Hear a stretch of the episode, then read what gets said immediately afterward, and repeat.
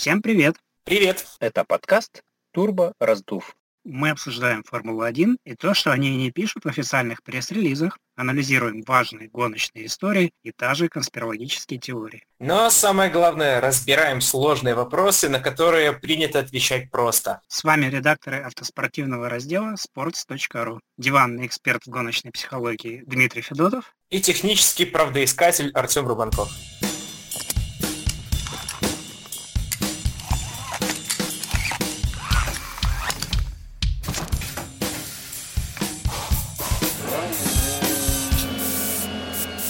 Но сегодня разберем важнейший сюжет последних лет, почему у Себастьяна Феттеля так пока не получилось выиграть чемпионский титул вместе с Феррари. Пока потому, что у него все-таки остается еще целый год, чтобы это исправить. Но, судя по всему, этот год мало что изменит, и можно будет потом сказать, почему у него не получилось за последние шесть лет выиграть чемпионский титул вместе с Феррари.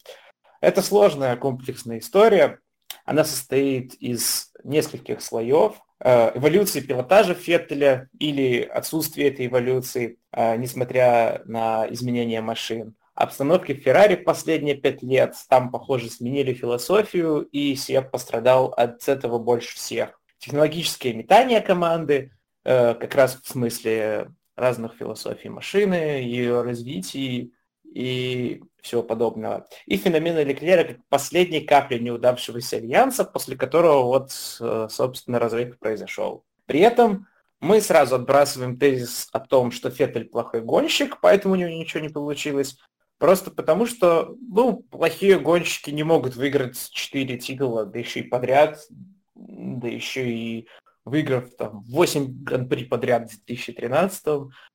Какой бы у тебя ни был невероятный самовоз, просто у тебя всегда есть напарник, а если ты плохой гонщик, то напарник как бы тебя победит тогда, если только он не еще хуже. Глупо думать, что топ-команда будет держать сразу двух плохих гонщиков. Mm-hmm.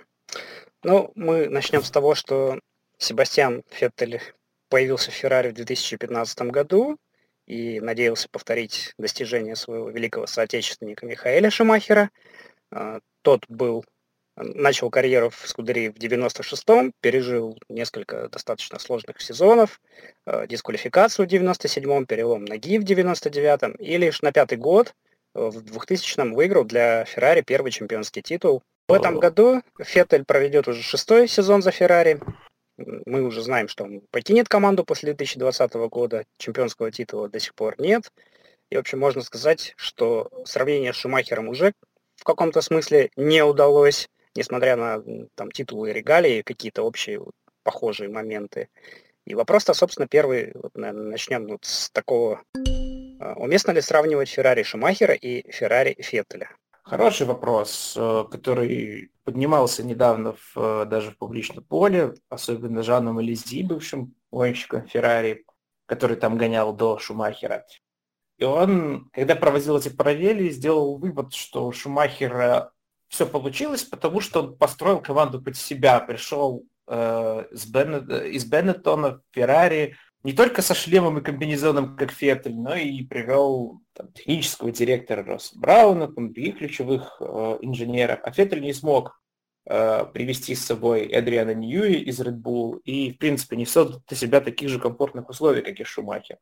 Это все так, но сейчас, э, вот столько времени спустя, мало кто помнит о том, как э, в конце две тысячи шестнадцатого года босс Феррари на тот момент Маурицио Арривабене через прессу прям вот неожиданно жестко заявил о том, что Феттелю нужно сконцентрироваться на пилотировании на машине в первую очередь, а не на менеджменте команды. Это, вот это произошло вообще ни с того, ни с сего. То есть м- не так много было предпосылок для, для того, чтобы босс Феррари заявил это прямо через прессу. Да и у Феттеля был тогда не самый, не лучший, откровенно говоря, личным, личный сезон. Но раз такое высказано, это демонстрирует четкий посыл, что Феттелю, в принципе, не дали выстраивать команду по своему усмотрению. Но почему это так произошло? Я думаю, это наследие периода Фернандо Алонсо, который испанец в медийном поле с две тысячи десятого по две тысячи четырнадцатый э, в медийном поле и в прессе создавал машинам Феррари не лучшую репутацию. создавалось, э, создавалось впечатление, при котором все успехи и победы автоматически записывались лично испанцу, а неудачи, фейлы, косяки с, со стратегией или с качеством машины списывались исключительно на Феррари. Типа, что от них еще ждать? Красное ведро, там, команда не очень и все остальное. Именно поэтому после ухода Алонсо, как мне кажется, произошел разворот во внутренней философии. В Скудерии включился режим «команда превыше всего», а не опора на личность какого-то гонщика, чтобы он создавал вокруг себя что-то. А команда превыше всего, она будет собирать впредь все лавры успеха, восстанавливать репутацию и, прежде всего, восстанавливать это ощущение причастности к победе внутри коллектива, потому что понятное дело, что когда тебе четыре года говорят, что вы выигрываете только потому, что один человек молодец, а проигрываете, потому что все остальные не молодцы, это очень деструктивно. Вот, и поэтому так Феррари пытались вернуть чувство сопричастности у каждого инженера, механика и всех остальных. Скованные одной цепью, связанные одной целью. И эта философия, естественно, идет вразрез с увеличением роли гонщика внутри команды. А ведь успехи там Шумахера или Лауды еще раньше очень в большой степени ассоциируются именно с ними и с их работой. Поэтому, мне кажется, желание Феттеля создать команду в принципе жестко ограничили, и он поэтому реально работал в Феррари не как один из акционеров, как иногда выражался Лен Прост, как он работал в Макларене, а просто как приглашенный гонщик со стороны, как четырехкратный чемпион мира, вот так. Поэтому, когда Леклер пришел в Феррари, ему было проще влиться в команду и сходу выдать результат, потому что ему не пришлось практически преодолевать внутреннее сопротивление. Он не пришел в команду Феттеля, он пришел просто в Феррари. У него не, не нужно было политически там отвоевывать себе звание, там, статус, э, равный статус, например. А, а Феттель, мне кажется, возможно, вы, эмоционально выгорел от этого, потому что он же болельщик Феррари с детства, многократно, ну не многократно, но несколько раз э, еще в первой половине двухтысячных, когда на решетке уже присутствовал и Рэдбулл, и, и когда он спонсировал Заубер еще, Феттель, э, Феттеля камеры выцепляли в паддоке, но он присутствовал не в паддоке Рэдбулл, который его уже тогда поддерживал, его карьеру молодежную, а в паддоке Феррари именно. Он прям болельщик с детства, болельщик Шумахера и все такое. Он, когда он только пришел в Феррари в две тысячи пятнадцатом, он прям радовался как ребенок каждому успеху, каждой победе, и по радио в том числе. Но в процессе, с каждым годом было слышно, как его градус эмоционального вовлечения, конечно, очень сильно падает, поэтому, возможно, все просто выгорел в конце концов. Стал нам, намного менее эмоционально вовлекаться и в успехи, и в неудачи.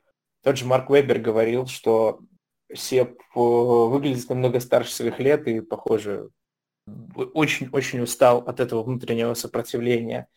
Поэтому, возможно, их разрыв, в принципе, напрашивался уже все последние годы, и изначально был обречен, ну, Альянс изначально был обречен на неудачу еще со сменой этой парадигмы, команда, команда превыше всего. Ты знаешь, вот э, у меня, пока ты вот рассказывал, возникла еще одна мысль, о том, что как бы в дополнение, может быть, к этому, может быть, она где-то чуть-чуть будет противоречить тому, что ты сказал, а может быть и нет.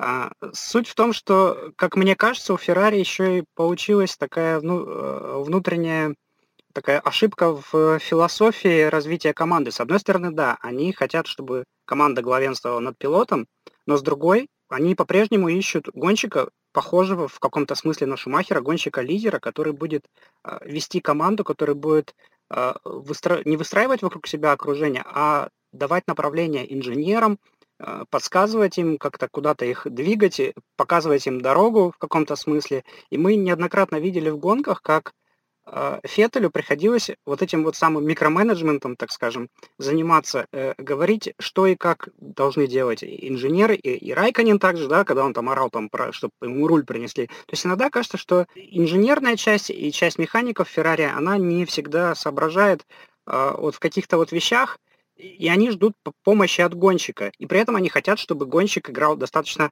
э, слабую роль. То есть они хотят лидера, но без лидерских замашек. То есть они, мне иногда кажется, хотят немножко невозможного от пилотов. То есть они хотят, чтобы был Шумахер, который помог построить коллектив, но при этом, чтобы он был достаточно э, слабым гонщиком, который не пытался бы взять все в свои руки. То есть это вот э, такое внутреннее противоречие, на мой взгляд. Гонщик Шрёдингера. В тысяча девятьсот тридцать пятом Эрвин Шрёдингер в попытке объяснить Копенгагену трактовку квантовой физики провел эксперимент, в котором в ящик был помещен кот с запечатанным пузырьком яда, который должен был раскрыться в случайный момент. Теперь никто не знает, выпущен яд или нет. Ну, пока не откроет ящик, во всяком случае. И вот получается, что кот одновременно и жив, и мертв. Если такая концепция у них действительно есть, оно не могло привести команду к успеху, потому что оно будет все время где-то мешать. То они будут вот это вот одеяло туда-сюда тянуть, и гонщик, в конце концов, перестанет сам понимать, что от него хочет. Хотят э, как бы руководство команды, что, что, что ему нужно делать, где он должен брать на себя инициативу, где не должен этого делать. Ну да, возможно, но в таком случае Райкконен как раз идеальный гонщик для современной а, Феррари. Да, с одной стороны, он был идеальным гонщиком, с другой стороны, они же с ним поработали в две тысячи седьмом году, и в две тысячи восьмом, и в две тысячи девятом, а потом захотели Алонсо, потому что они захотели снова Шумахера, то есть они видели в Алонсо нового Шумахера, потому что Райкконен им не подходил, потому что он не двигал команду вперед, он именно был исполнителем. То есть у Феррари еще менялась вот эта концепция. То мы хотим как Шумахера, то мы хотим, чтобы гонщик был ниже, чем команда э, по, по уровню, по статусу, то есть чтобы команда главенствовала. Поэтому они снова взяли Алонсо. Алонсо оказался для них, ну, чересчур э, тяжелым гонщиком в этом плане, который атмосферу не то чтобы разрушал, но, скажем так, иногда его заявления э, были такими, что Феррари выглядела кучей идиотов просто-напросто. И получается, опять же, они взяли Феттеля в надежде, что он будет не таким ярким, таким брутальным чуваком. И вот, то, то есть вот это туда-сюда они дергаются, и это как бы тоже не помогает, как мне кажется. Да, скорее всего, ты прав. Это действительно так, потому что, наверное, ни в одной другой команде за, в пилотоне за последние там, лет десять не было таких же метаний на самом деле. То есть в том же Рэдбулл всегда есть один какой-то очень сильный гонщик, у которого строит команду, а другой э, ему скорее помогает. Это почти такая же система в Мерседесе. Ну, в Мерседесе, да, э, как бы декларируют равенство, но там о- оба гонщика одинаково вовлечены как бы формально во все, и в развитие, и в построение команды, то есть там, там нет такого, что Мерседес, в принципе, превыше всего. Еще хотел отметить, что при Шумахере получалось так, что ну, ты уже так, в общем-то, немножко вскользь затронул эту тему, что Феррари при Шумахере постоянно обновлялась и улучшалась, достраивалась. То есть, если когда он пришел в девяносто шестом году, был только э, Барнард, в девяносто седьмом уже пришел э, Росс Браун, появлялись все новые и новые люди, и вот эта вот монолитная вот команда, которая была создана в определенные там в эти годы, она не распадалась. Они только добирали новых людей, постоянно улучшали. Если какие-то люди уходили, они были, в общем, не очень значительными. Мы видим, как при Феттеле, что сначала мы строим одну команду, мы берем там человека, который там работает с шинами, в первую очередь, машин, машину строит философию, концепцию вокруг покрышек Джеймса Эллисона, потом Эллисон уходит, опять снова метания какие-то, начинают строить машину уже вокруг другой концепции, вокруг двигателя, Бинотто начинает там продавливать свою власть в команде, опять не, непонятно, кому принадлежит Арривабене или э, Бинотто, плюс ко всему вот эти вот постоянно политические интриги, и в итоге такое ощущение, что Феррари вот за все эти годы Феттеля, она когда она делает шаг вперед, потом она делает шаг назад на следующий год, потом снова делает два шага вперед и снова шаг назад. И нету вот этого концепции, так скажем, устойчивого развития всего, всего коллектива, всей команды. И когда вы вынуждены все время отходить и начинать заново, в таких условиях очень сложно добиться больших успехов. Посмотреть можно на тот же Мерседес, который все эти годы старался усиливаться, а если и перестраивался, то ну, больше это, так скажем, была вынужденная мера, да, когда они достигли, допустим, практически потолка с точки зрения концепции развития машины вокруг двигателя. Да? То есть уже, уже сложно было что-то там конкретно выгадать больше и выигрывать на этом до, доли секунды дополнительно. Им нужно было как-то перестраивать машину. Это был, то есть, ну, философию менять отчасти. Поэтому как бы пришел Эллисон, и, и им, им это помогло немножечко в другую сторону пойти и начать отыгрывать уже в других областях. Вот это все выглядело как, а, так скажем, концепция развития Мерседеса выглядела как логичная. То есть там, mm-hmm. там не было других. А у Феррари это выглядело как нелогичное. Ну, мы сначала делаем одно, потом возвращаемся и начинаем делать другое, просто потому что мы так решили. То есть и не всегда понятно, почему мы так решили, почему мы не хотим попробовать дальше поработать с этой концепцией. И вот я и говорю, это очень плохо влияет, конечно, на попытки достичь э, большого успеха. Поэтому трудно сказать, что виноват в неудаче Феттеля, виновата одна только ненадежность машин на, или моторов на отдельный гран-при в отдельные сезоны, когда он поэтому терял шансы, как в той же Японии там, в две тысячи семнадцатом, или что ему мешали стратеги, когда э, выдавали ему плохую стратегию. Э, просто потому что, ну, если так посмотреть, вспомнить, на самом деле те же стратегии реально не мешали Себу прям очень сильно. То есть на самом деле они больше вредили его напарнику всегда, выдавая ему напарнику какие-то немыслимые длинные отрезки на неподходящих шинах, там, используя его как тормоз для, для конкурентов и всего такого. То есть в реальности на самом деле Фет, стратеги подвели Феттеля прям вот серьезно только два раза, наверное, за эти пять лет. Это на Гран-при Великобритании две тысячи семнадцатого года, когда просчитались с временем жизни шин на последнем отрезке, и они лопнули на последнем круге.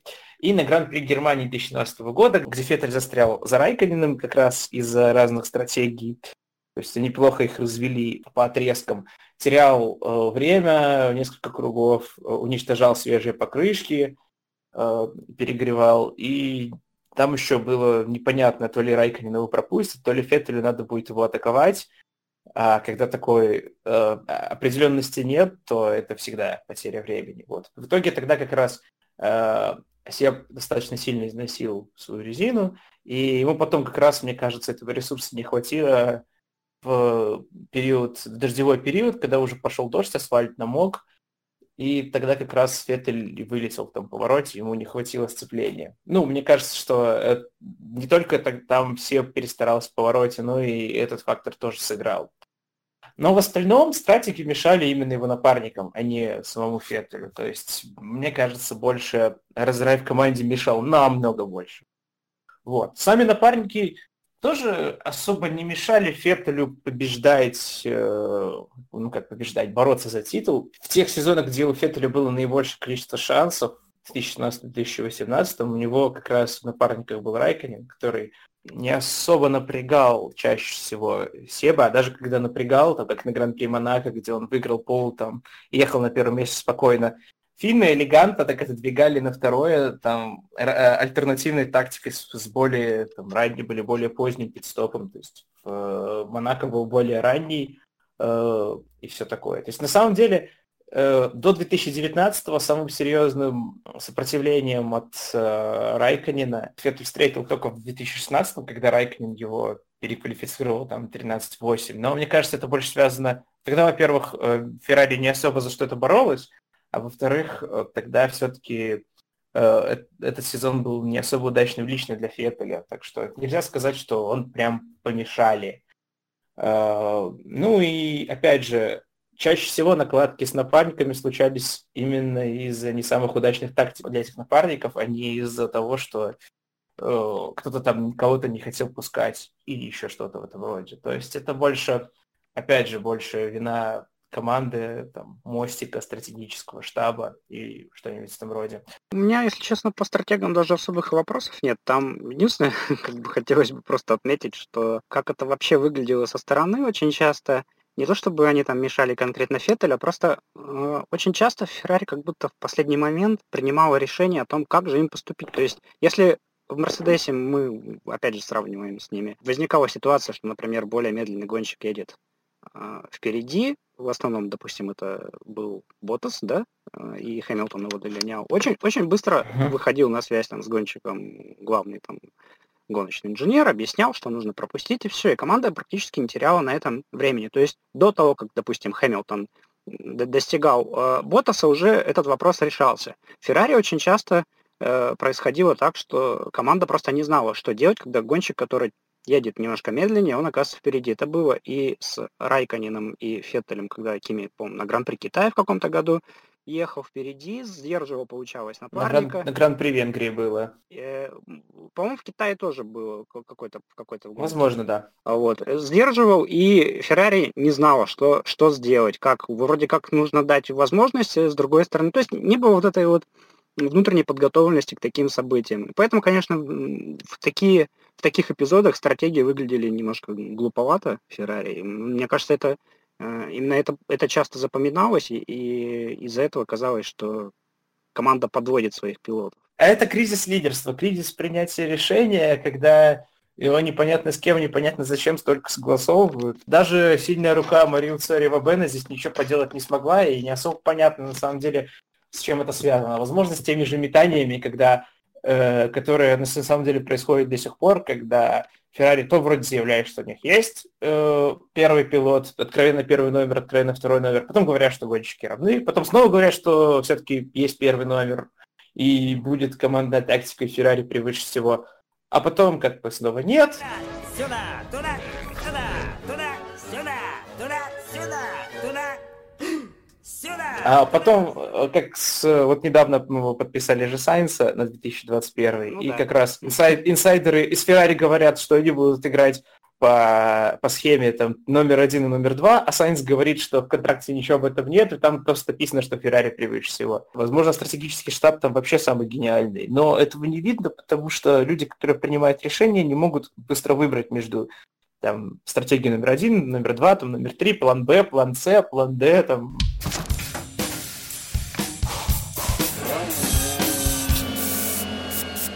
Про самого Себастьяна и его пилотаж, про его проблемы, потому что их было очень много. Во второй половине mm-hmm. две тысячи восемнадцатого и в две тысячи девятнадцатом году он проигрывал Леклеру в скорости, особенно в квалификациях. Неоднократно Себастьяна разворачивало по ходу гонок.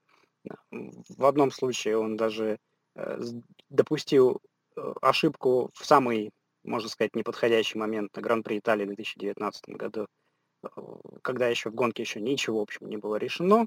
И... Да и в две тысячи восемнадцатом тоже, ну, в самом да, начале. Но в Италии как-то это выглядело особо позорно перед... публикой местной, перед боссами. Так второй же год подряд, его и... же два раза да? два да. раза подряд в Италии разворачивало. Mm-hmm. И, в общем, аварии его в самый неподходящий момент, так скажем, случались, когда они... Аварии вообще всегда в неподходящий момент случаются, но тут было совсем плохо. В общем, чтобы разобраться в этих проблемах, нужно э, немножечко попытаться разобраться в самом стиле пилотажа Феттеля. И... Это связано, его проблема не только с его стилем, и, но в том числе и с эволюцией вообще гоночной техники. Это поможет понять, почему сам четырехкратный чемпион мира перестал доверять собственной машине. В качестве такого небольшого отступления, или зайдем издалека, нужно понять, откуда вообще сформировался нынешний пилотажный стиль Феттеля. Он был сформирован в начале две тысячи десятых, когда... конструктор Рэдбулла Эдриан Ньюи внедрил такое устройство под названием «выдувной диффузор». Это устройство работает следующим образом. Если мы очень сильно упростим, то когда гонщик нажимает на педаль газа, выхлопные газы, вылетающие из выхлопной трубы, проходят над диффузором, создается разница давлений, и в этот момент, когда именно жмет на педаль газа гонщик, машина получает больше прижимной силы в задней части машины. Она становится стабильнее.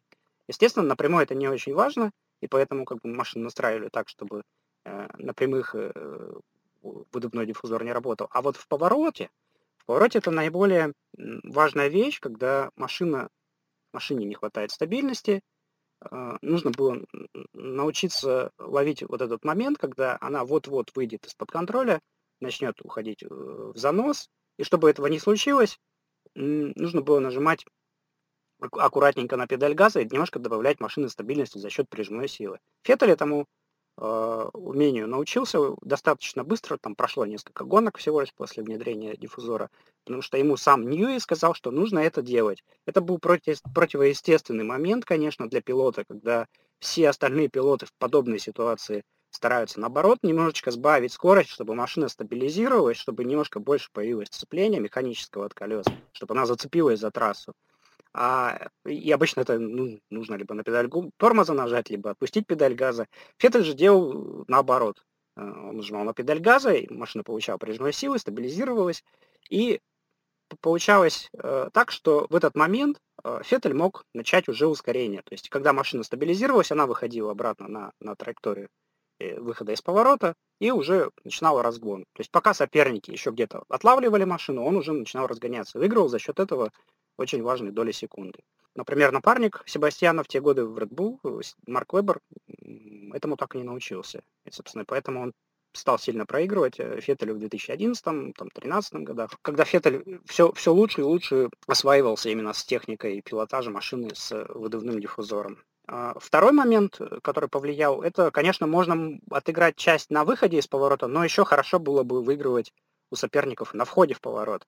И Феттель научился как можно позже тормозить, для того, чтобы принести в поворот как можно больше скорости, чтобы поворот пройти с максимально высокой скоростью. При этом, как понятно, есть устойчивость от дополнительной прижимной силы. В общем, все это вместе это работало в комплексе, как одна большая такая хорошая вещь, когда гонщик очень поздно тормозит, обретает стабильность в нестабильный момент машины э, при, за счет прижимной силы дополнительной, за счет нажатия на педаль газа и ранний выход. В общем, вот эти вот феттелевские ускорения, они очень сильно ему помогали в двух вот великих сезонах, одиннадцатом и тринадцатом году, побеждать соперников. Третий момент уже немножко сформировался позже, что Себастьян э, начал не просто поздно тормозить, но чтобы сохранить вот эту вот высокую скорость, ему требовалось, чтобы были высокие обороты, он начинал позже переключать, понижать передачи, то есть как можно позже. Это тоже очень непростой момент, потому что он грозит привести к тому, что машина потеряет стабильность, потеряет устойчивость, и ну, понятно, что в повороте держать высокую скорость очень сложно. Сам вот вообще этот стиль привел к тому, что у Феттеля пилотаж стал выглядеть немножко грязновато, потому что на траектории удержать машину, которая на грани сцепления, как бы, ее очень-очень тяжело. Хэмилтон за вот этот стиль Феттеля не раз критиковал, там, в две тысячи одиннадцатом году, говорил, что Себастьян промахивается мимо апексов, но это была как бы естественная ситуация, когда машина просто едет постоянно на грани. Тем не менее, сама техника тех лет, она еще идеально подходила Феттелю. То есть помимо того, что были выдувные диффузоры, помимо того, что он приноровил свой пилотажный стиль под это устройство, так еще и сами машины были легкие, компактные, реактивные. Они хорошо послушные были, отзывались на малейшее движение руля. И поэтому, когда вот этот грязный стиль пилотажный, Феттеля начинала вдруг машину там потихонечку срывать э, с траектории, особенно вот тяжело было там, допустим, на выходе, на поребриках, когда сцепления и, и так мало, и даже и в тот момент, когда дополнительная прижимная сила задней части не всегда компенсировала вот эти вот трудности, э, Феттелю достаточно было, я смотрел это много раз на, с бортовых камер, как очень легко ему удавалось вот корректировать машину, когда она начинала вот-вот выходить из-под контроля. То есть это легкое движение там руля, и все, и он практически не теряя скорости, продолжает движение на, на, на поребрике, уносится даже на траву, может быть, он выезжал, как бы он не терял. Машины это позволяли сами по себе. Очень интересный момент, то что вот эта такая техника, сами машины нравились не только Феттелю, но, например, его напарнику в две тысячи четырнадцатом году Даниэлю Рикардо. Он отмечал, что вот с машинами вот этого поколения можно было делать практически что угодно. Они были очень отзывчивые, очень послушными. Ну вот тут и первые проблемы начались, вот когда появился двигатель гибридный, машина стала э, тяжелее, затем э, машины э, стали шире с годами, то есть там в каком две тысячи семнадцатом или две тысячи восемнадцатом году э, они, две тысячи шестнадцатом. Вот, они увеличились в размерах, и как бы вот, несмотря на то, что, с одной стороны, прижимной силы у таких машин стало вроде бы побольше, но их э, само поведение в критически уязвимы вот эти вот моменты в среднескоростных и в медленных поворотах, когда прижимная сила играет достаточно низкую роль, когда важно именно механическое сцепление колес. Вот, вот эта вот масса тяжелая машина становится чуть менее отзывчивой. Если она начинает уходить немножко машина э, вдруг из-под контроля, ее удержать сложнее оказывалось, чем машины, которые были там, в начале двухтысячных, две тысячи десятых годов. То есть и Феттель, уже немножко привыкший к одной, к одной, так скажем, концепции машины, ее поведения, ему, видимо, оказалось в каком-то смысле чуть-чуть сложнее улавливать ее именно в, сам, в, сам, в самый трудный момент. Тем более, что нужно помнить, что выдувные диффузоры к этому моменту уже запретили, их уже не было. То есть и того преимущества, которое он получал, уже у него не было. Почему он не изменил собственный стиль пилотажный? Для меня это небольшая загадка, потому что, казалось бы, все, у тебя нет той вещи, за счет которой ты рвал всех конкурентов. Но, видимо, каким-то образом где-то можно было как-то компенсировать отчасти. Может быть, за счет настроек, может быть, за счет того, что прижимная сила, можно было именно саму концепцию машины как-то там переработать, что все равно в задней части машины было достаточно сцепления, чтобы Феттель даже со своим, ну, немножко, может быть, модернизированным пилотажем продолжал все равно поздно входить в поворот, удерживать машину и достаточно рано разгоняться и на выходе из поворота. То есть, возможно, ему не пришлось сильно менять стиль, и он по-прежнему где-то получал преимущество, потому что мы видели, что в две тысячи пятнадцатом году и там, в две тысячи семнадцатом году, несмотря на то, что уже машины были другие, они все равно, Феттель, в общем, не, не так уж сильно-то и потерял в скорости, он по-прежнему был достаточно хорошим гонщиком. Но тут подходим мы к самому, пожалуй, последнему, последней, так скажем, капельке, которая все-таки эту чашу весов перевалила так, что Феттелю стало совсем некомфортно. Феррари тоже поменяла концепцию машины. Если в две тысячи пятнадцатом году и в две тысячи шестнадцатом году а, команда стремилась и работала по старой концепции а, за счет работы с шинами, в первую очередь, чтобы машина выдерживала длинную дистанцию гонки, чтобы как можно меньше был износ, чтобы добиться максимальной эффективности от мягких составов шин, чтобы было сцепления механического много. Вот это вот все вот эти вот вещи, вот эти вот факторы, они позволяли Феттелю делать то, что он любит делать. То есть они ему давали стабильности в поворотах машины такого вида. Но начиная со второй половины две тысячи восемнадцатого года, когда Маттиа Бинотто уже получил больше власти, больше возможностей влиять на развитие, так скажем, техники, Феррари все больше и больше переходила к концепции создания дрэг-машины, вот этой машины-ракеты, которая будет быстра на прямых за счет мощного мотора. И, естественно, чтобы по максимуму выжать из мотора, нужна, чтобы и машина была аэродинамически эффективна, в первую очередь, на прямых. Часто очень такая концепция аэродинамически эффективной на прямой машине, машины, она идет вразрез с концепцией стабильной и послушной машины в поворотах, потому что прижимная сила все-таки важна именно как бы вот в таких вот там, среднескоростных поворотах, там, там, быстрых поворотах. А, а, а чем у вас машина больше заточена под а, прямую, под максимальную скорость на прямых, тем она будет, не всегда, но чаще, чаще всего будет хуже себя вести именно в виражах. И вот это пошло не в пользу Феттеля, получилось так, что он человек, привыкший к тому, что машина будет всегда стабильна в повороте за счет либо механического сцепления, либо прижимной силы, внезапно потерял вот это все свое неумение, потерял вот эту вот машину, он ее больше не видел. И в две тысячи девятнадцатом году пришел вот, вот, вот самый пик вот этого кризиса для Феттеля, потому что машина была максимально далекой от его предпочтений пилотажных. Потому что Бинотто построил машину, которая будет рвать на прямых. Это на трассе в Бельгии, на трассе в Италии в первую очередь. Такое ощущение, да, вот мы с тобой не раз обсуждали, что Феррари будто хотела сделать так, чтобы выиграть Гран-при Италии, остальное там хоть трава не расти. Да, да, любой ценой, абсолютно. Вот, и как бы показать, что Бинотто перед боссами настолько крутой чувак. Вот. Но, как бы, для самого Себастьяна это все было очень плохо. То есть он предпочитает машину с высоким сцеплением задних колес, и относительно низкой скоростью на прямой, чем наоборот. То есть ему всегда вот, в годы выступления за Red Bull гораздо было проще, э, если его машине не хватало максимальной скорости, он это компенсирует в повороте, он удержит, он найдет способ, как удержать гонщика. Не всегда это срабатывало, ему из-за этого было сложнее обгонять других пилотов, потому что не хватало именно максимальной скорости. Но тем не менее, это работало для него. А когда ты, наоборот, быстро на прямых, но в поворотах э, машину вот-вот постоянно готовится, э, вот она выйти из-под контроля, нужно с ней бороться, тратить на это много сил, энергии и внимания, конечно. Судя по всему, у Феттеля просто не хватало вот, вот этого умения или как бы способностей или еще чего-то. Постоянно держать ее вот в узде. Кажется, что не совсем э, проигрывал на прямых. Мне кажется, он как раз более ранними разгонами и достижением максимальной скорости компенсировал недостаток максимальной возможной скорости.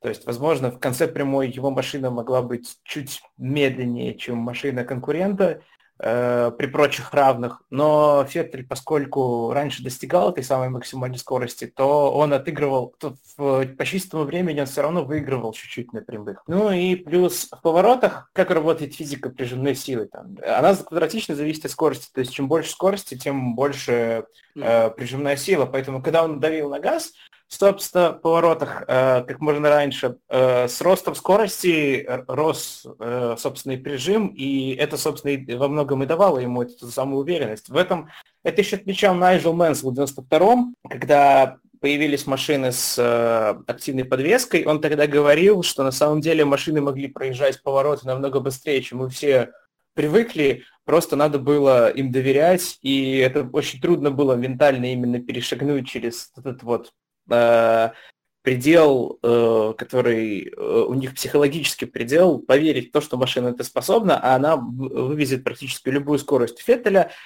Феттелю, возможно, благодаря выдувному диффузору как раз это и удалось, поэтому его стиль во многом контринтуитивен.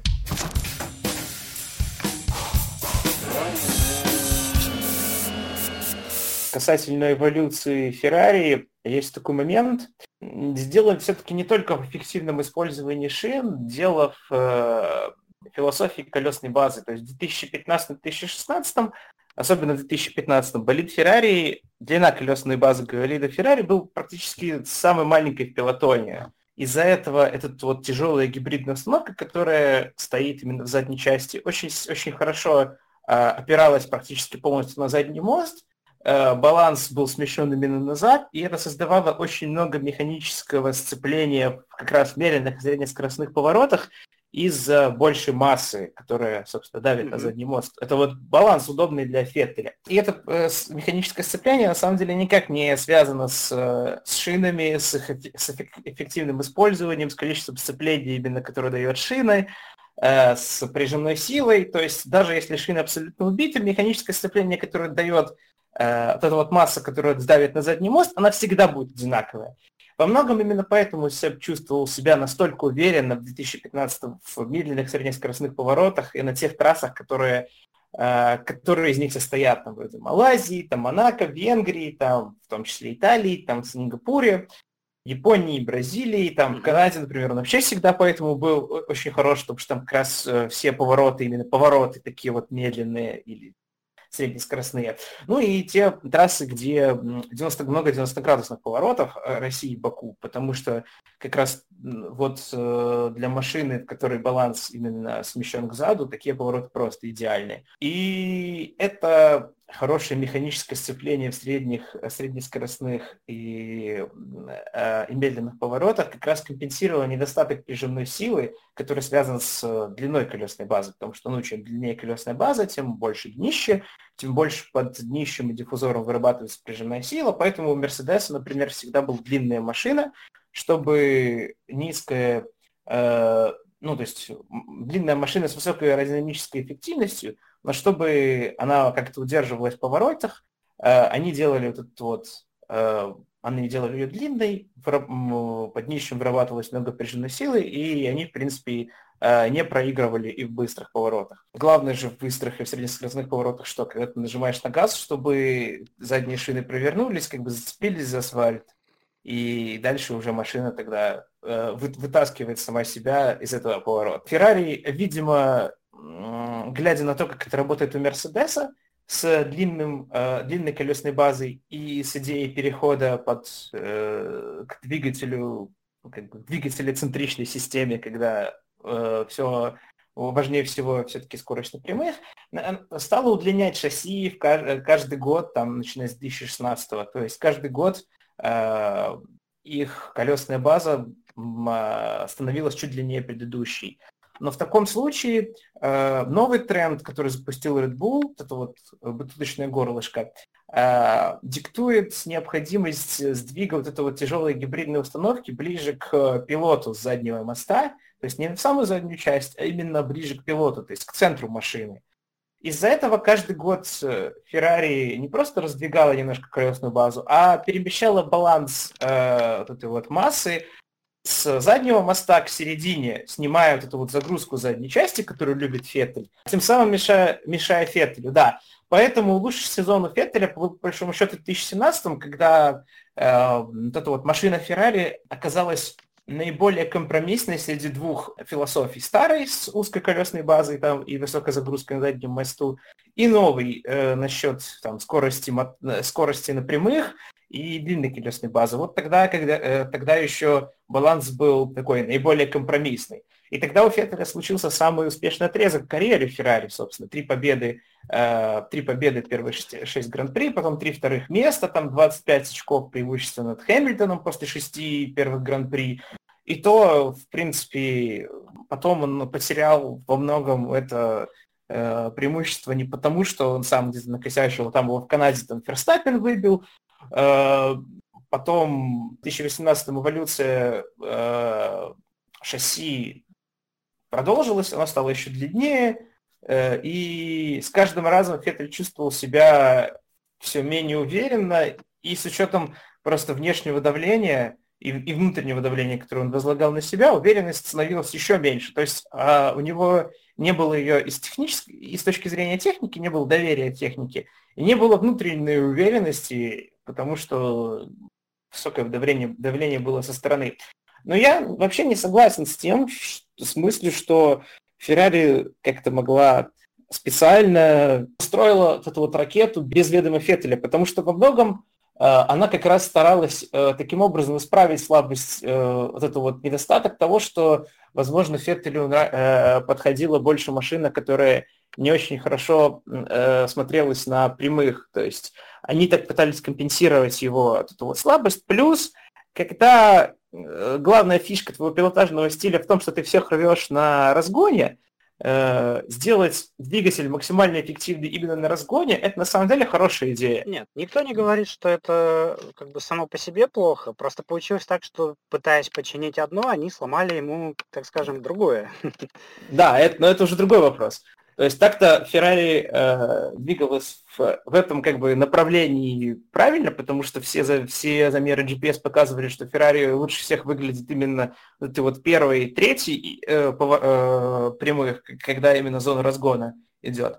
И в последний третий, когда мотор раскручивается на, полностью, на полную, достигается максимальная скорость. У них всегда была выше максимальная скорость, во многом из-за более высокой аэродинамической эффективности, но и из-за более крутого мотора в том числе.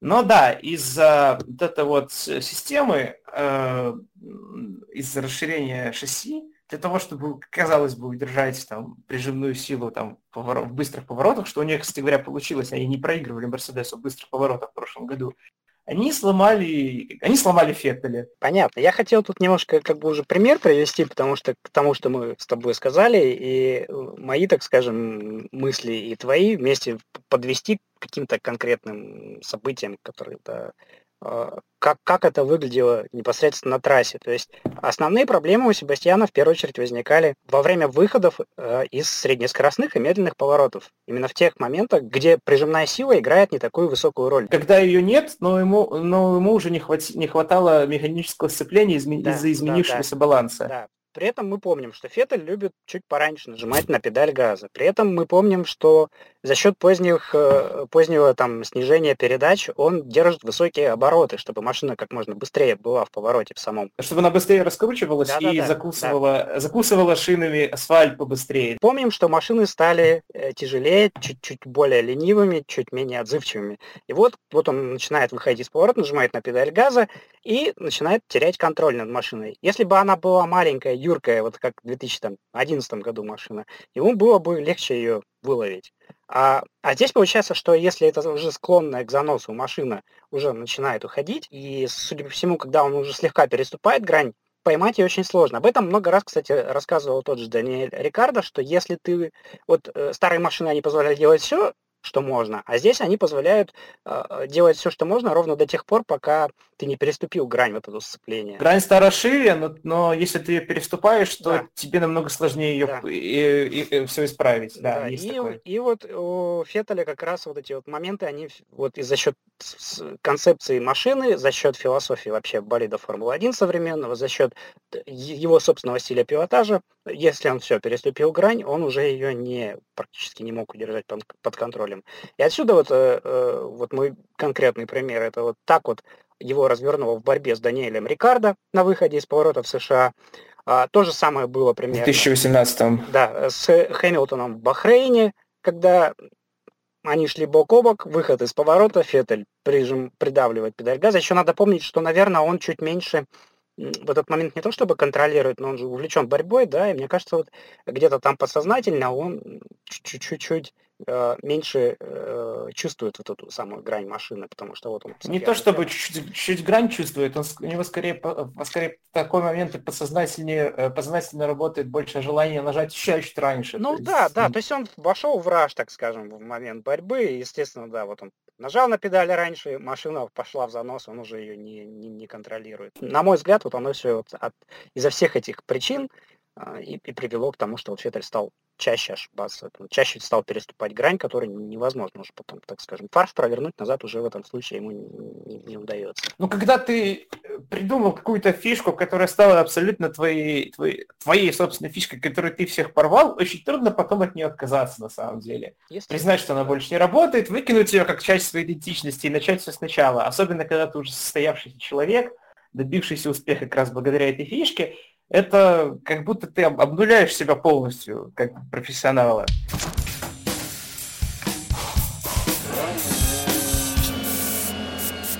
Вот давай теперь тогда вернемся э, к тому, когда у него был лучший шанс выиграть. Ты говоришь, что это был две тысячи семнадцатый год. Однозначно.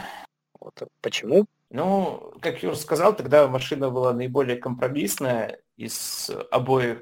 В нее было, она, она взяла себе все лучшее из двух философий, когда у него еще не было э, напарника, который мог бы его всерьез прижать, э, тогда как раз у Мерседес, э, Мерседес потерял там чемпиона и получил на его место новичка, э, как раз у Феттеля был тогда самый э, успешный отрезок, э, как я уже сказал, его там подвело вот это вот... Обстоятельства, можно сказать, так сложились, что то его Ферстаппен выбил, то стратеги накосячили, а потом и за...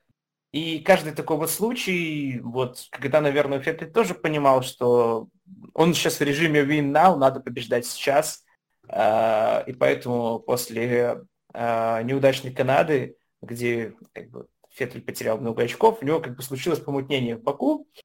Вот, и после него, когда вот он, тогда же еще против него дело было, которое подавали даже ФИА, его могли там, ходили разговоры о том, что могут дисквалифицировать, но в итоге отделался общественными работами, но абсолютно уверен, что никак на нем, ну то есть это точно на нем сказалось, как каким-то внутренним давлением. И когда э, Феррари э, потом ошиблась э, в Великобритании, и он потерял много очков, то есть это еще, еще сильнее и больше на него наложило, так сказать, давление. Э, потом был, была гонка в Венгрии, где, он гоня... э, где у него сломался руль, ему приходилось э, для того, чтобы ехать по прямой, немножко поворачивать э, руль, и это на самом деле тоже очень, очень сложно. на таком картодроме, как в Венгрии, это делается там семьдесят кругов подряд. А потом еще и Мерседес э, начал прогрессировать с обновлениями, и, мне кажется, все это со, со всем этим внутренним давлением и привело к тому, что в итоге все закончилось с тем Сингапуром, когда э, Феттель бездумно зак- быстро закрыл калитку Райкконену и Ферстаппену, и, и все, собственно. Подарил победу Хэмилтону и фактически потерял тогда шанс на какой-то отыгрыш. В этом сезоне меньше всего ошибок лично Феттеля в том, что он проиграл. То есть они, она стала больше такой результирующей как раз в Сингапуре, а до этого ему просто вот так не везло с такими вот обстоятельствами. То одно, то другое, то поломка, то стратегия. Но из-за того, что он сам в себя абсорбировал вот это вот давление от каждого такого вот случая, он и, он и потерял этот вот шанс, потому что Мерседес в этом смысле оказался всегда сильнее, и Мерседес, в принципе, всегда сильнее, потому что у них другая философия. Э, неважно, кто виноват, давайте подумаем, как сделать так, чтобы этого больше не было.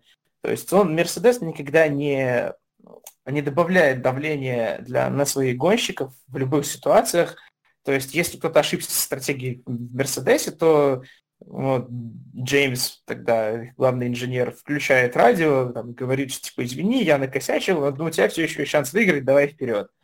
Вот, в Феррари такого нет. В Феррари скорее гонщик включит радио и начнет жаловаться, это что за фигня, э, почему мой напарник оказался впереди, там, не хотите ли вы вернуть мне позицию и все такое. Я хотел сказать, что вот на мой взгляд, вот ты считаешь, что две тысячи семнадцатый был лучшим, но мне кажется, в две тысячи восемнадцатом шансов было, наверное, еще больше, а вот допустил больше ошибок сам, сам Феттель. Мы уже заметили, что вот Хэмилтон не сразу включается в чемпионат, то есть он понятно, что он там часть гонок проводит в режиме э, минимизации потерь, то есть и, и стараться просто набрать как можно больше, несмотря на то, что что-то у него не получается.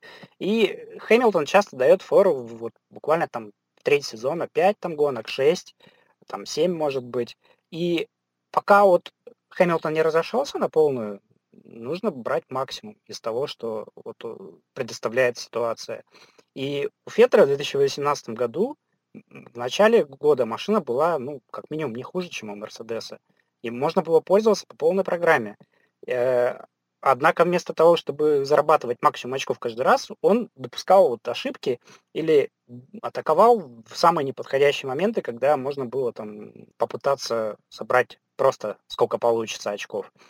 Понятно, что там, допустим, гонка в Китае, ему не повезло, где Ферстаппен включил режим убийцы и стал просто... Опять второй год подряд. Да, врываться и выбивать, в общем. Это ладно, эту гонку как бы можно считать, что исключение, но в Баку он потерял очки сам, когда бездумно бросился атаковать Боттаса в заключительной стадии гонки, ошибся, вылетел, потерял несколько позиций, и вместо того, чтобы там... Не, не, совсем, не совсем, он... Э... Не только позицию потерял, он там одну позицию потерял, но квадратил шины и из-за да. этого его Перес обогнал потом. Да, да. То есть, ну, то есть он испортил этот момент себе сам, мог набрать больше очков. А, допустим, во Франции он атаковал на старте, и мы знаем, чем это все там закончилось. А, испортил гонку Боттасу, получил штраф, откатился назад, все это вот, прорывался. Вместо того, чтобы забрать там свои спокойно пятнадцать очков, он... В общем, потерял эти, эти самые очки. В Австрии, мы помним, в квалификации он схлопотал вообще необязательный штраф, который, опять же, его отбросил. И опять же он потерял очки. В Германии мы помним вообще, что случилось.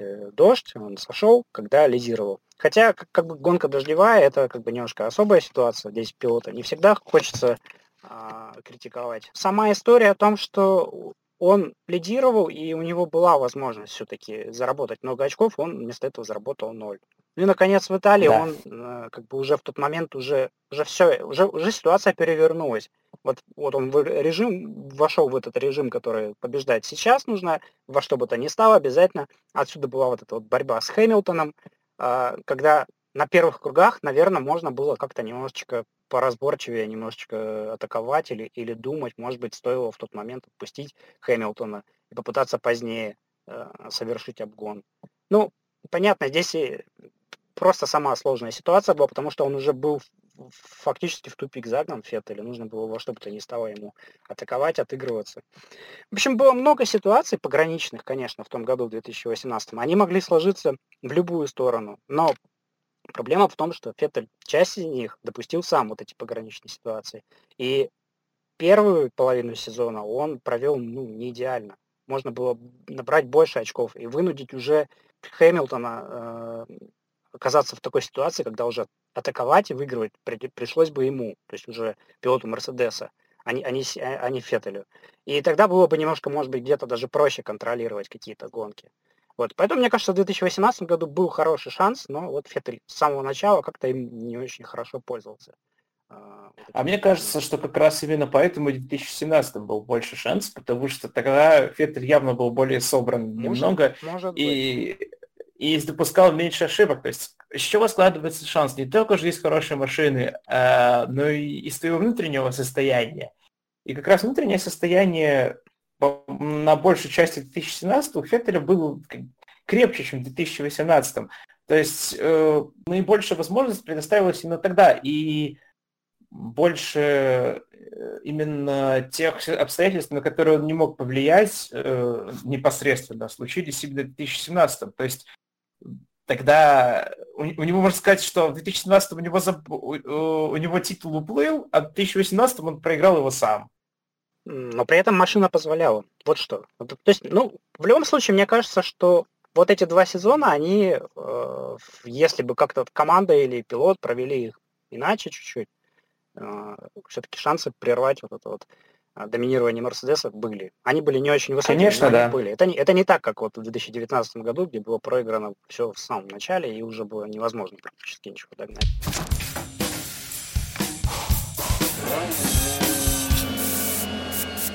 Чего теперь в две тысячи двадцатом году ожидать? И от Феррари, и, и от Феттеля. Тут вопросы в концепции машины. И вопрос в том, как Себастьян будет теперь, э, зная, что он уйдет из команды, выступать. Твои мысли. А вот это сложный вопрос, потому что он такой немножко двойственный.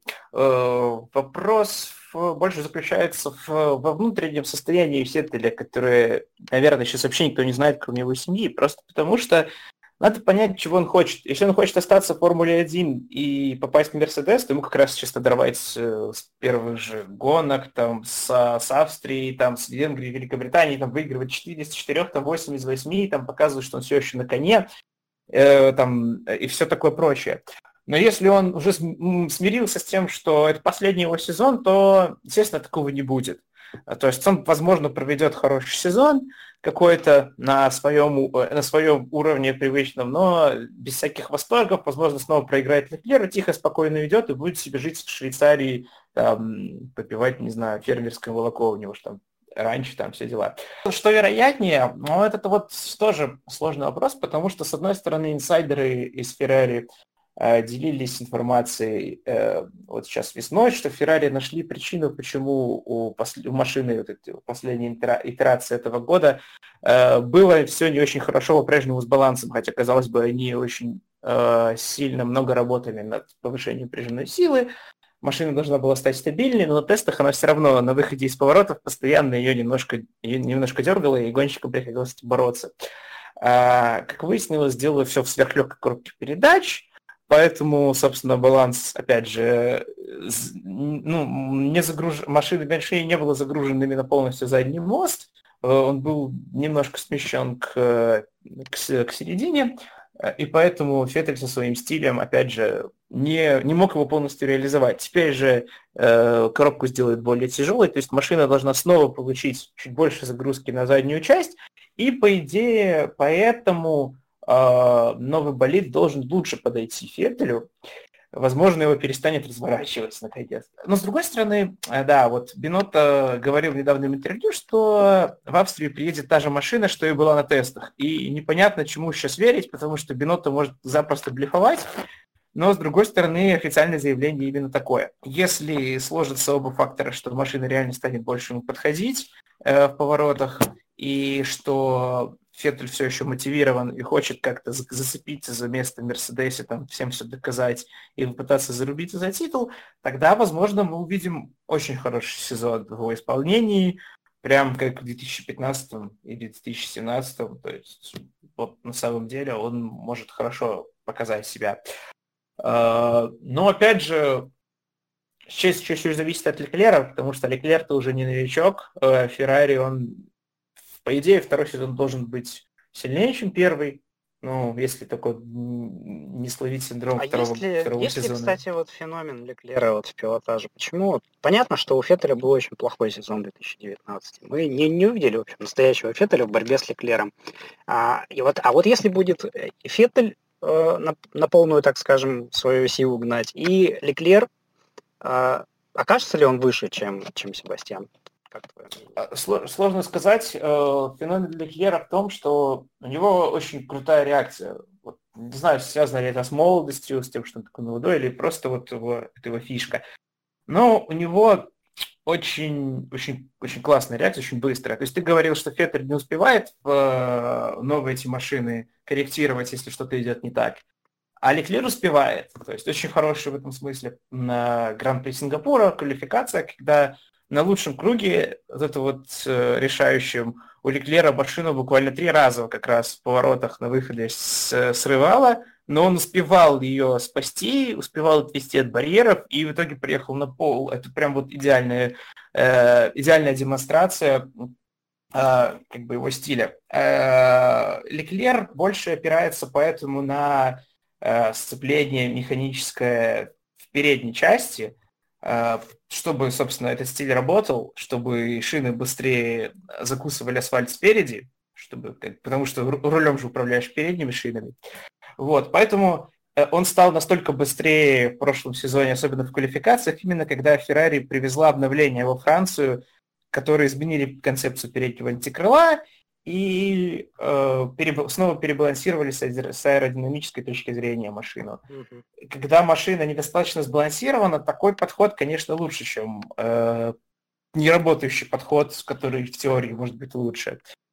Э, поэт... Но можно ли сказать, что он будет лучше для более сбалансированной машины, которая больше подход... подходит Феттелю? Нельзя однозначно это сказать. Может, Леклер разработает собственный стиль, как Феттель в свой V-образный в две тысячи десятом, может внезапно окажется, что он может еще круче на все реагировать, еще круче искать, когда ему не приходится бороться именно с нестабильностью в задней части.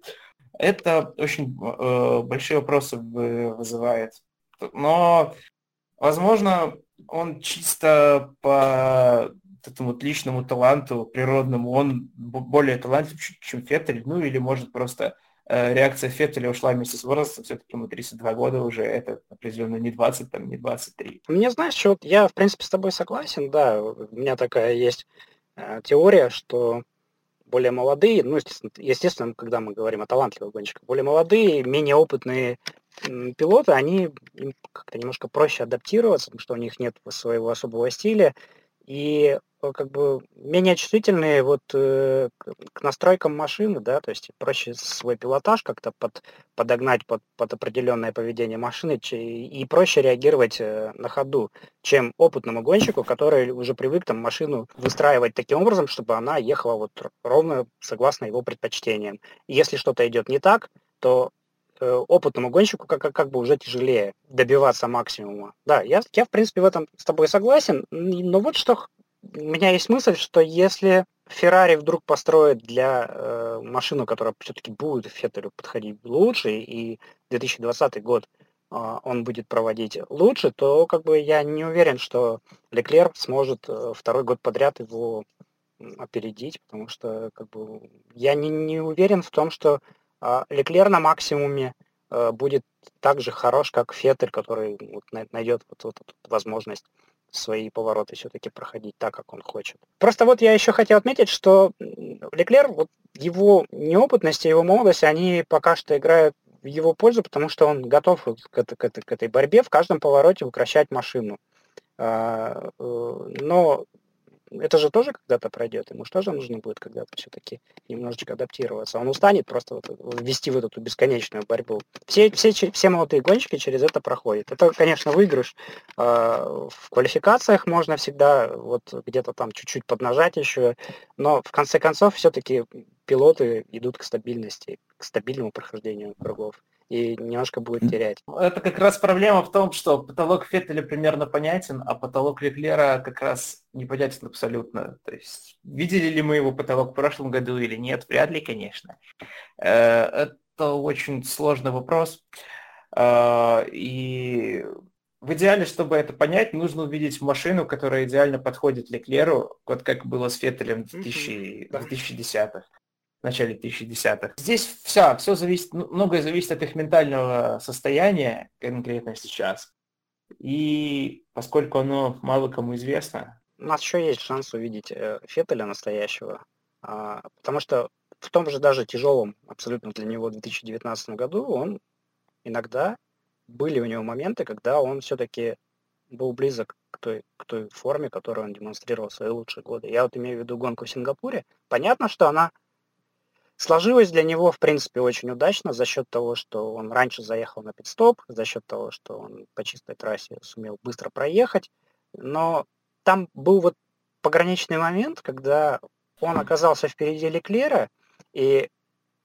Я так и представляю, как три, два, один, и включаются переговоры Леклера, да? Но он же не успел даже ничего попросить, чтобы ему вернули позицию, например, обратно. А, потому что в этот момент Феттель прорывался мимо гонщиков, которые еще не побывали в боксах, да, он их опережал.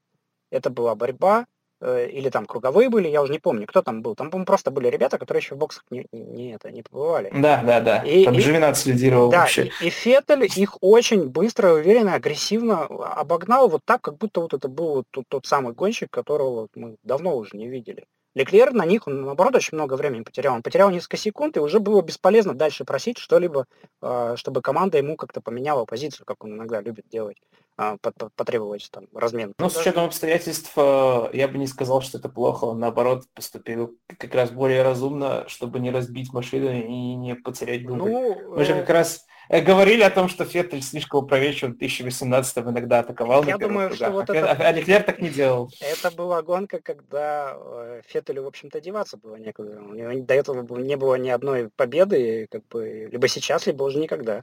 Так что да, в данном случае, наверное, риск был оправдан. И он удался. Я думаю, что вот такого Феттеля, если машина действительно немножко изменится, а мне кажется, она изменится не только потому, что там они утяжелят там, коробку передач, а просто потому, что сам Бинотто сказал, что вот эта концепция машины-ракеты, она, в общем, была ошибочной. В прошлом году они ее строили. Так они же изменили концепцию, они же сказывали, что она стала намного быстрее в поворотах на тестах. Вот. То есть понятно, что будут какие-то проблемы с балансом, понятно, что они сделали опять шаг назад, снова вот эти метания в концепции машины, но мне кажется, что вот такого ужаса для Феттеля, как вот в две тысячи девятнадцатом, уже быть не должно. Ну, конечно, мы, это Феррари, мы не можем быть, быть уверены на сто процентов, что они не накосячат в очередной раз как-нибудь. Но, но, но вот есть ощущение, что вот худшее для него было позади именно вот с точки зрения его сомнений и уверенности в своих пилотажных навыках. Вот это было вот са- самое дно две тысячи девятнадцатого года. Вот именно, что в этом проблема, э, насколько изменится машина, и, нас, и Феттель сам это поймет, только когда сядет в практике на Гран-при Австрии. Да? То есть сработало ли это изменение коробки передач, сработало ли там обновление двигателя и все остальное. В этот весь момент, насколько у него сейчас э, сохранилась внутренняя неуверенность с прошлого года, или вдруг она поправилась, тут опять же сложно сказать. Это, возможно, станет понятно уже на, э, на первой практике, э, э, после сравнения его времени с временем Леклера. Ну или там в третьей практике, когда машины уже приводят к квалификационному виду, а не там, к такому, к тестовому. Чисто теоретически у Феттеля все еще остается шанс стать чемпионом Феррари. И, возможно, через полгода мы именно это и будем обсуждать. А ты не думаешь, что все-таки Феррари пока слабовато, как...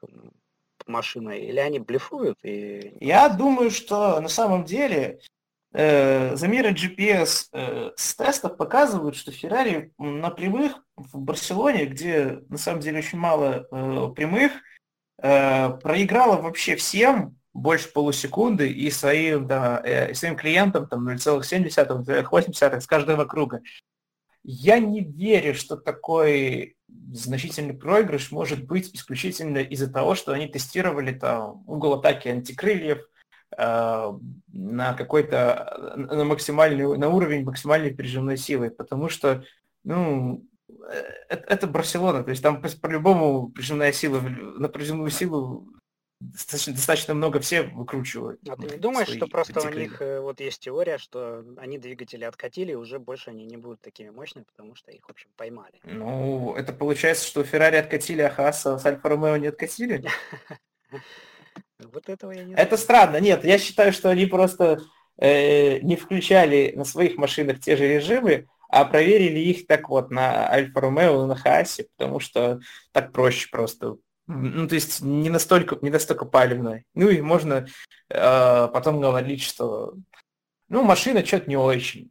Вот, вот так. Мы, да, мы все сделали. У нас теперь двигатель не такой мощный, как вы думаете. Отстаньте от нас, пожалуйста, со своими там подозрениями в адрес э, с, сговора там, с ФИА, этого вот тайного соглашения. То есть ты думаешь, возможно, что будут бороться за победу? Я, я считаю, что Феррари намного сильнее, чем э, они сейчас пытаются показать. М-м, будут ли они бороться за победу? Опять же, я все-таки считаю, что в первых, в первых двух гран-при фавориты будут Рэдбулл и Макс Ферстаппен, но просто из-за особенностей силовой установки и особенности расположения трека. Но, мне кажется, Феррари не будет проигрывать прям столько-столько сейчас, там, две десятых, там, три десятых, это намного вероятнее, чем половины, полсекунды, там, шесть десятых. Uh, я думаю, топ-три останется топ-три, конечно, а там уже внутри топ-три все будет больше зависеть от э, свойства трека и от состояния пилота в данный конкретный момент, от их пилотажной формы.